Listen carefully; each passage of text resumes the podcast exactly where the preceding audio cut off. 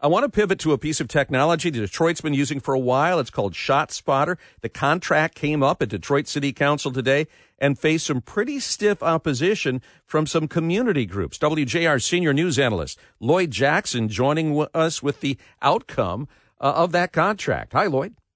Hey, Guy. Detroit police want to expand the ShotSpotter gun detection system, which uses microphones and sensors to pick up sounds of gunfire and then in real time give the data to analysts who then give it to police. Right now, the pilot program is in the 8th and 9th precincts. The city wants to use $7 million in American Rescue Act funds to expand ShotSpotter in Detroit.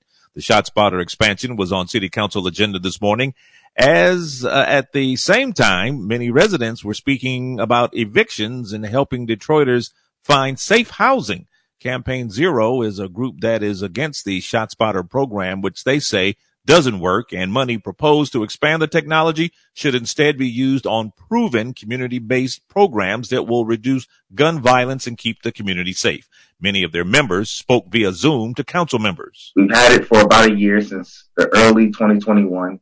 And since then, about less than 2% of shot caller alarms have returned into actual actionable arrests.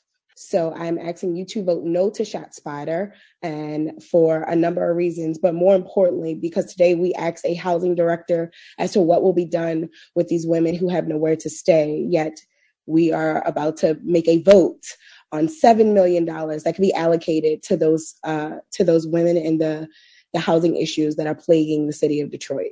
ShotSpotter mistakes numerous other ordinary sounds as gunshots and has years of data that show its harmful impacts and ineffectiveness, including police recovering a weapon in only 5.6% of responses and making arrests in only 1.9% of responses. Detroit City Council President Mary Sheffield jumped in and said the ShotSpotter contracts have been referred back to committee for Monday, June 13th at the earliest, and then it will be decided if the contract will be placed back on the agenda for a vote. So no action today, guy. Interesting. I mean, did anybody speak on law enforcement's behalf and try to counteract some of the claims that were made about the ineffectiveness of the system? No, nobody was there. And, you know, the, the police have already, uh, you know, faced uh, city council, asked, you know, answered questions of ShotSpotter, uh, and then it went into committee and then it got onto the agenda today. But now it's been removed. It was removed from the agenda, sent back to committee and uh, it will go back on sometime in June, June 13th, and then they will decide okay. whether to put it back on the agenda again. So, so Campaign Zero says in, in its relief, Shot Spotter increases the number of high stress interactions between police and innocent civilians. You got to wonder who's innocent if a gun has been fired, and that's what they're answering to. But uh, well, I guess have to discuss that another time, Lloyd. Thank you very much for your reporting. We got to get to a break. More on the Guy Gordon Show when we return.